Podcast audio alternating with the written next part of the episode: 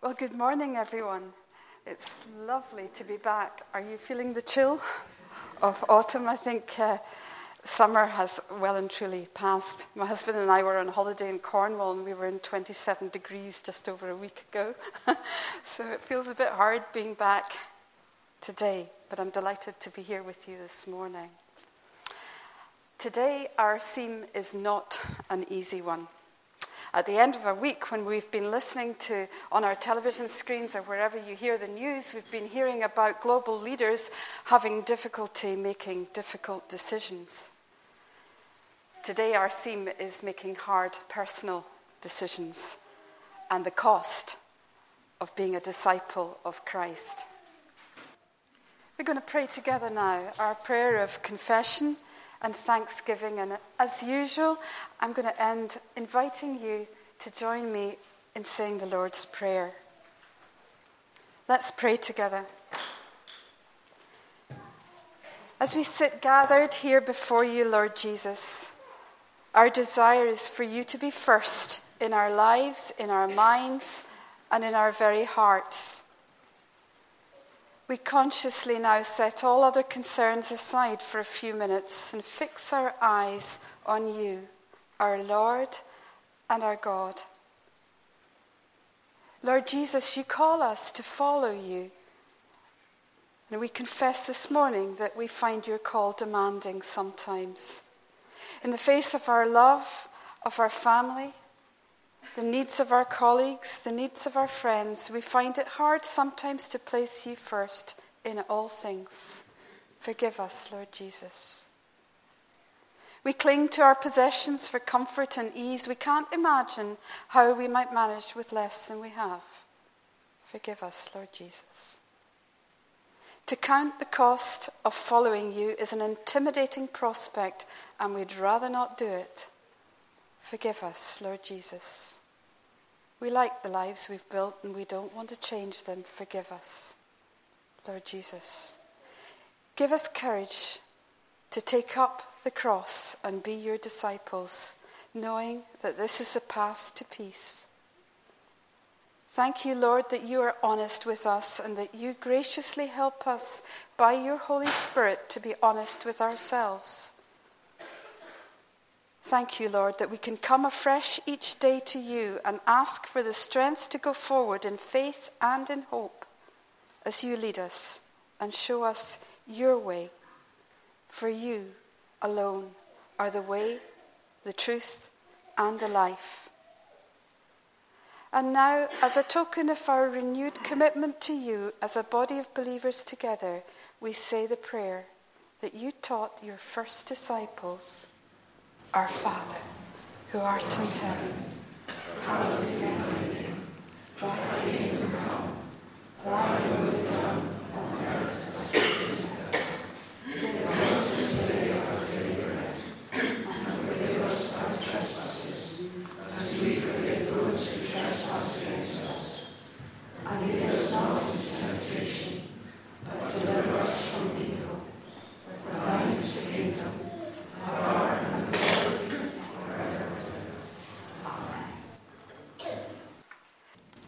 The first reading is Psalm 1, taken from the NRSV version. Happy are those who do not follow the advice of the wicked, or take the path that sinners tread, or sit in the seats of scoffers. But their delight is in the law of the Lord, and on his law they meditate day and night. They are like trees planted by streams of water, which yield their fruit in its season and their leaves do not wither. In all that they do, they prosper. The wicked are not so, but are like chaff that the wind drives away. Therefore, the wicked will not stand in the judgment, nor sinners in the congregation of the righteous. For the Lord watches over the way of the righteous, but the way of the wicked will perish. Second reading is from Luke chapter 14, verses 25 to 33, the cost of discipleship. Now, large crowds were travelling with Jesus, and he turned and said to them, Whoever comes to me and does not hate father and mother, wife and children, brothers and sisters, yes, and even life itself, cannot be my disciple. Whoever does not carry the cross and follow me cannot be my disciple. For which of you, intending to build a tower, does not first sit down and estimate the cost, to see whether he has enough to complete it? Otherwise, when he has laid a foundation and is not able to finish, all who see it will begin to ridicule him, saying, This fellow began to build and was not able to finish. Or what king, going out to wage war against another king, will not sit first and consider whether he is able, with ten thousand, to oppose the one who comes against him with twenty thousand? If he cannot, then, while the other is still far away, he sends a delegation and asks for the terms of peace. So, therefore, none of you can become my disciple if you do not give up all your possessions. Amen. Thank you, Bethany and Edith, for reading to us. Do you ever hear a text and say, I'm sorry for the preacher having to preach on that? kind of how I feel today. But it's actually a wonderful text. And thank you, Bethany and Edith, for reading from the NRSV. Um, I will be using that for biblical quotes this morning. As I prepared this sermon, I thought, I can't address this subject and show images on a screen behind me. How could I possibly find any images that would be appropriate to the subject of counting the cost of discipleship? It made me think of Romans 10 17, which says, Faith comes from what is heard, and what is heard comes through the word of Christ. So I left my projector and my laptop at home this morning, and I hope, God willing, I can verbally present to you something for your consideration from these somewhat difficult texts that are presented to us by the roots material for this morning. The Luke test text is open to differing interpretations, and I don't know why it is, but I happen to have a lot of commentaries on Luke. And I was having a look through them, and one of the writers was honest enough to say that commentators don't really want to comment on Luke 14. And I couldn't believe it, but another one just completely missed it out. He jumped from chapter 13 right to chapter 15 as if Luke 14 just didn't exist. I had considerable sympathy with the first writer, but couldn't take the second option of missing it out altogether. So this morning, as I come and bring this word to you, I want to acknowledge that I have gained a lot of help from this particular book. John Howard Yoder is a Mennonite uh, theologian. I think he's passed away now. But this is a very recently published book that's a compilation of some of his writings, I think, that hadn't been published elsewhere. Radical Christian Discipleship by John Howard Yoder, and I have referred to this a lot in preparing for this morning, even although only one chapter actually deals specifically with the price of discipleship. I'll leave it here in case anyone wants to have a look at that after the service. The challenge that's given the preacher today in the roots material that we are following is to take an ancient message from the Old Testament and see how it resurfaces in the New Testament, and then to apply it to the 21st century, to us as believers here and now today. And that's the outline of the plan um, of my sermon this morning. The ancient message for this morning that we're considering is beautifully, if somewhat starkly, presented to us in the familiar words of Psalm 1. Now, I've never studied Hebrew, but I can appreciate that we can't get really the sense of the beauty and the form of the Hebrew poetry in this or any other psalm in our English translations. But we can get a sense of the directness and completeness of what the psalmist is trying to say to us. This psalm opens the Psalter. There's five books in the Psalter that complete the whole book of 150 Psalms as we know it. And most of these Psalms present us with two fundamental choices of the way to go in life and the important decisions that we have to make. How to go in the important decisions that we have to make as we journey through life. So here's Psalm 1 starting the whole Psalter that actually presents all the way through these two options. And what a relevant consideration this week when we've been watching our global leaders wrestling with decisions over what to do over the Syrian question and the horrific evidence seemingly mounting that Assad has used chemical weapons against his own people. Life and death questions, difficult decisions. Which way to turn? What will be the outcome? I'm not providing answers this morning. I'm not making a political statement, but I'm asking is there really any such thing as a just war? Is there a good reason to take up arms? I'm just putting words around what I'm sure have been questions that we have all asked as we have considered these difficult questions that face the leaders of many, many countries in the world, even today. Back at Psalm 1.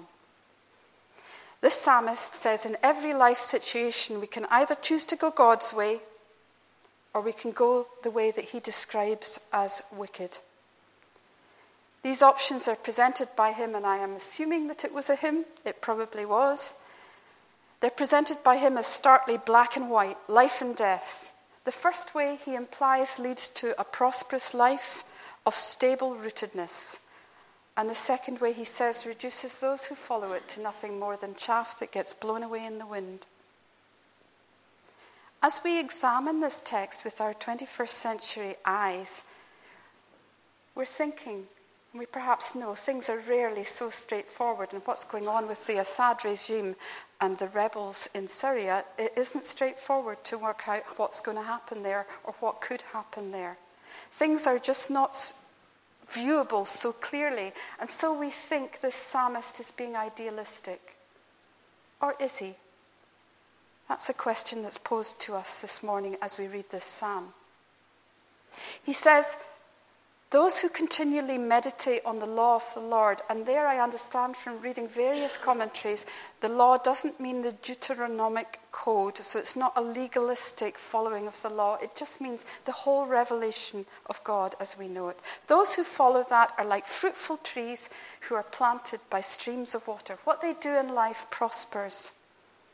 That's very similar to a Jeremiah text that explains it a bit further it takes the stream and the tree analogy a wee bit further by saying that inner prosperity happens even when outwardly things are difficult. This is what Jeremiah says, 17, 7 to 8. Blessed are those who trust in the Lord, whose trust is the Lord. They shall be like a tree planted by water, sending out its roots by the stream. It shall not fear when the heat comes, and its leaves shall stay green. In the year of drought, it is not anxious and it does not cease to bear fruit. Back again to Psalm 1. Then comes the stark comparison with those who choose the other path, not the godly path. The path that he says is the way of the wicked. They have no foundation and no connection with the source of life. That's what the psalmist is implying. He also mentions the word judgment, by the way, but I found by looking at the commentaries that that is not clear, so I don't want to comment on what judgment means in that context. Finally, he brings the psalm round for us to something that is comfortable. He says, The Lord watches over the way of the righteous. We find that comfortable as Christians because we read with our Christian view back into the Old Testament and know that Christ is our righteousness. He has become our righteousness we may be a little less comfortable with the blunt ending that says those that go the other way perish, are no more.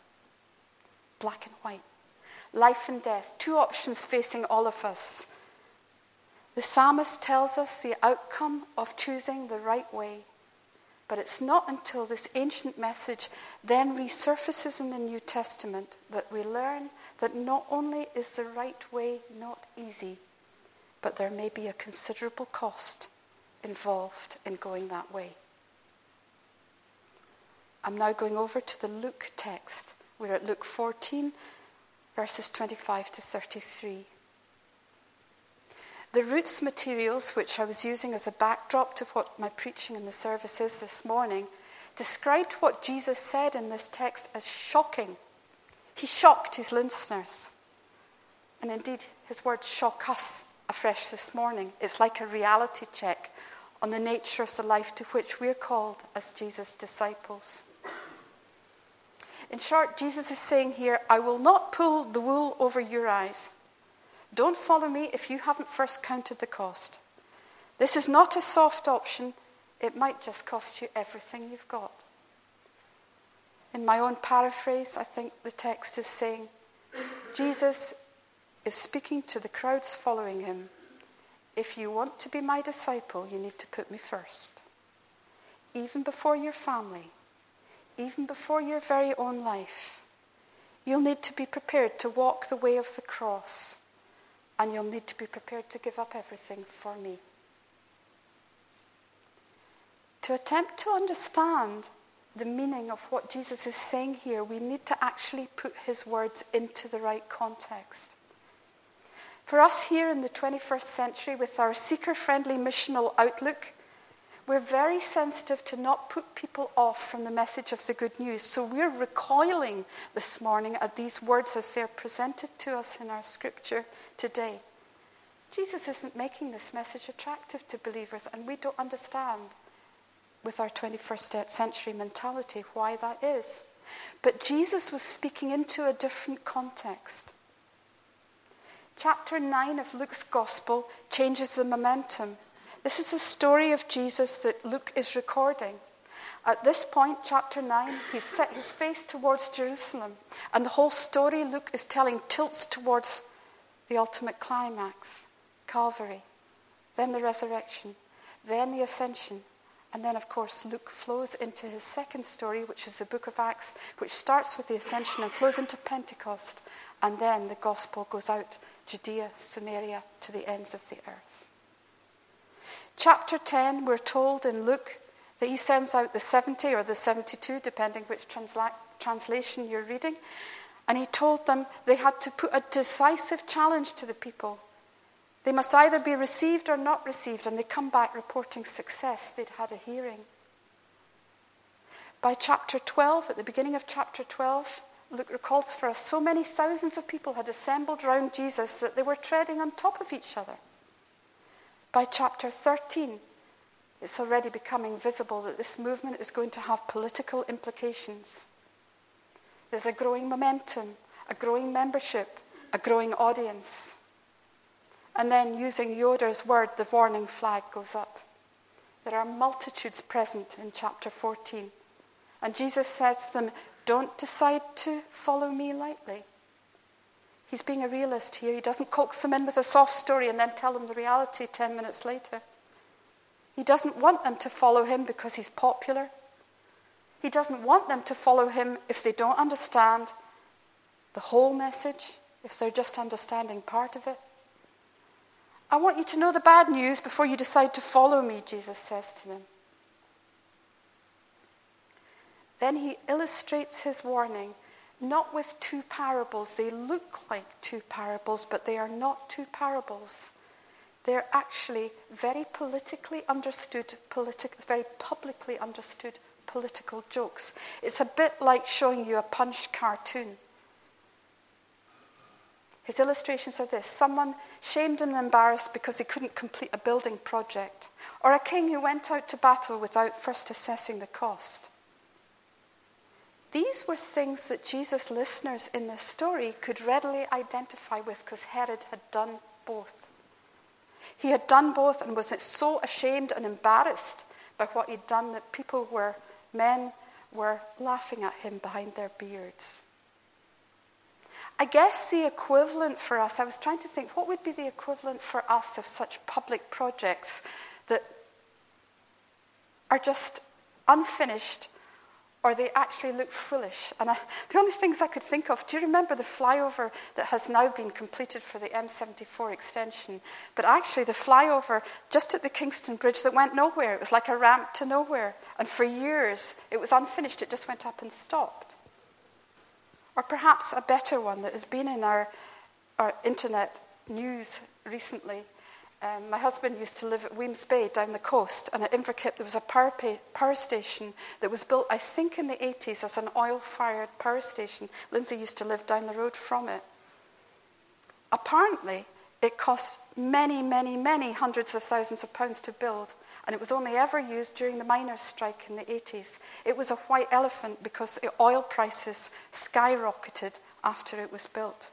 So it was never used apart from during the miners' strike. And actually, only in the last few weeks, there's been internet footage of the demolition of it imploding into its own footprint. There for all to see and view. Thousands and thousands and thousands of public money wasted.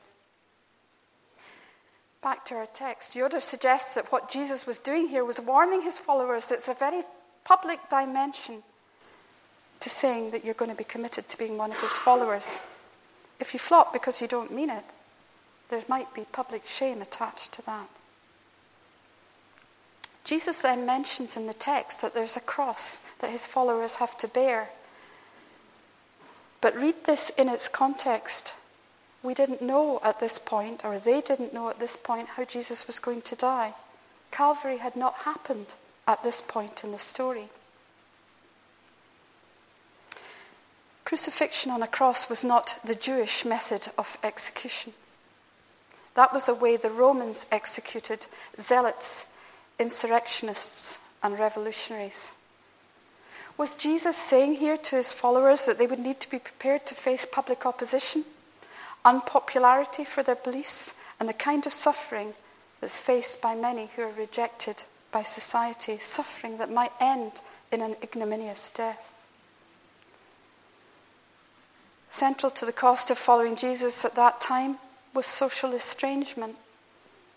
And that actually could be estrangement within the intimate bonds of the family. How often have we heard the words God first, family next, church next, without really thinking about them? Some converts to Islam today suffer not only rejection, but persecution from their families and cultures. In some part of the, parts of the world today, I believe it's actually a risky business to go through believers' baptism. And here I don't actually mean to be showing off that I was listening to Stuart Blythe when I was at college when he was telling us about Baptist history, but Baptists in Scotland cannot actually trace their entire history back to the Anabaptists in the Reformation, but theologically we can. And in the Reformation, the Anabaptists were persecuted by both the Catholics and the Protestants. Now, Anabaptists at that time were not squeaky clean. They didn't always make the right decisions. But actually, it is true to say that history records for us that some of us, some of them, when they went through believers' baptism, actually were signing their own death warrant. They never lived for very long after they'd been baptized as believers. What a cost. But what do we do here and now today in the 21st century with this difficult text? There's been many suggestions in the commentaries, but this is the one I came up with for today. Jesus' cross was the price of his presence in a world that did not want what he was bringing. It was the price of his countercultural obedience.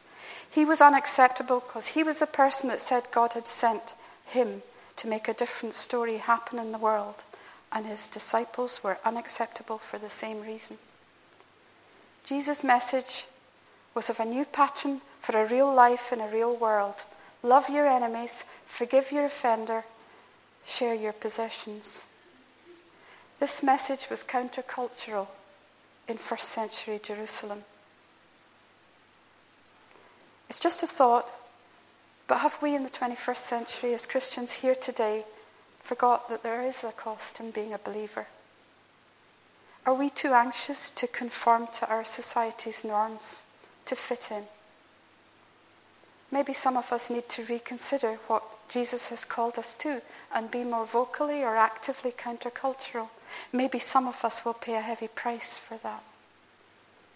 Our very human 21st century world sensibilities and cultural understanding don't make sense in the light of this passage.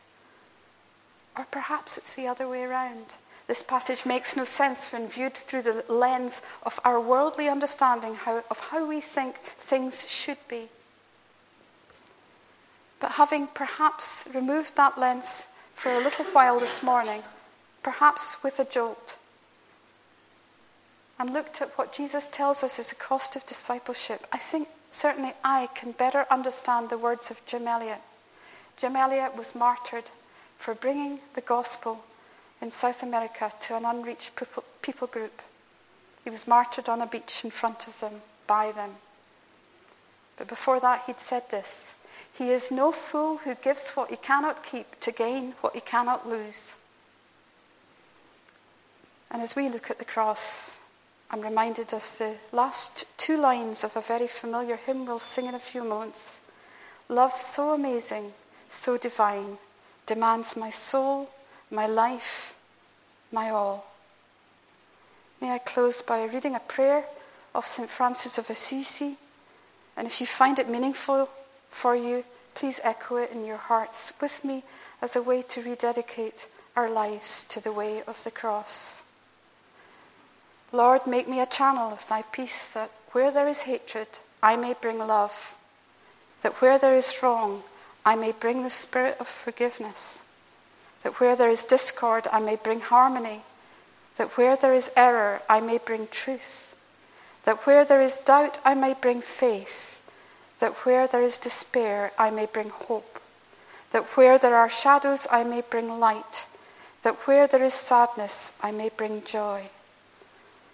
Lord, grant that I may seek rather to comfort than to be comforted, to understand rather than to be understood, to love than to be loved, for it is by forgetting self that one finds, it is in forgiving that one is forgiven, it is in dying that one awakens to eternal life. Amen.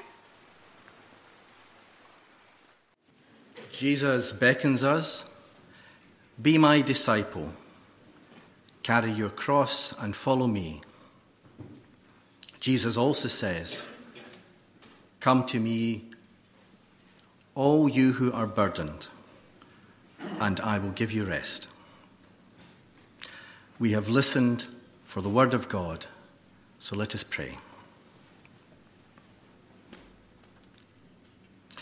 As the sea gathers its waters for the next waves on the shore, so God gathers disciples for loving. As the notes of harmony congregate to produce the sound of music, so God places disciples in clusterings of community. Gathering God, our vision for discipleship and community is never as loving and as generous as yours. But you constantly affirm us as your disciples, as followers of Jesus in the work of justice and peace, compassion and healing, reflection and action. We know that our prayers for others cannot just be words. We're called to listen to you to take up our cross and to follow you.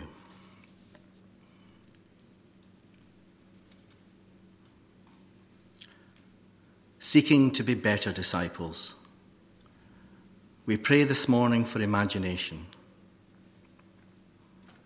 Imagination which will open our eyes afresh to see our neighbours at this time, those who travel with us on this road of life those who have fallen by the roadside, those who have become non persons or outcasts. In Glasgow, in Scotland, in Malawi, in Syria, in Nigeria, in Nepal. In a moment of silence, we reflect who are our neighbours now? Who is my neighbour now?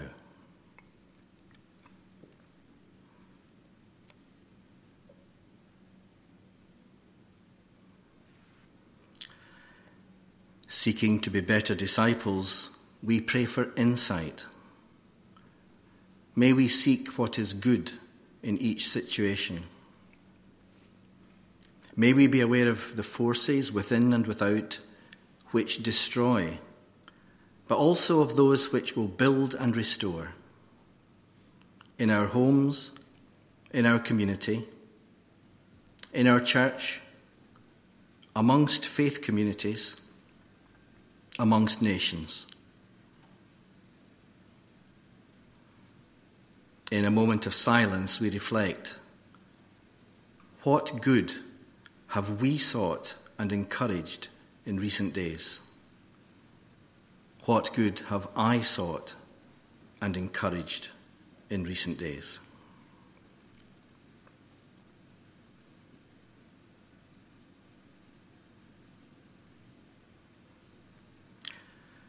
Seeking to be better disciples, we pray for endurance. Lord, inspire and equip us for the costly journey towards your common weal, your kingdom on earth, so that we will not be satisfied with casual solutions for the quick and easy fix which has no depth. In a moment of silence, we reflect what have we done to encourage, inspire, and support our fellow travellers? What have I done to encourage, inspire, and support my fellow travellers?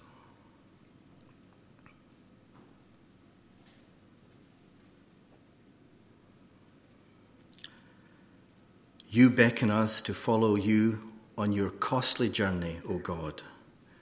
You who are the Christ, our way, our truth, our life. Lord, where our prayers lead, may our actions follow. And we continue our prayers in the giving of an offering.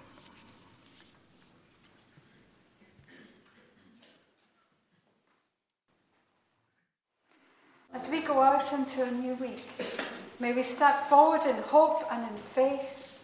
May we put Jesus first and trust that all else that is important will fall into place. Oh.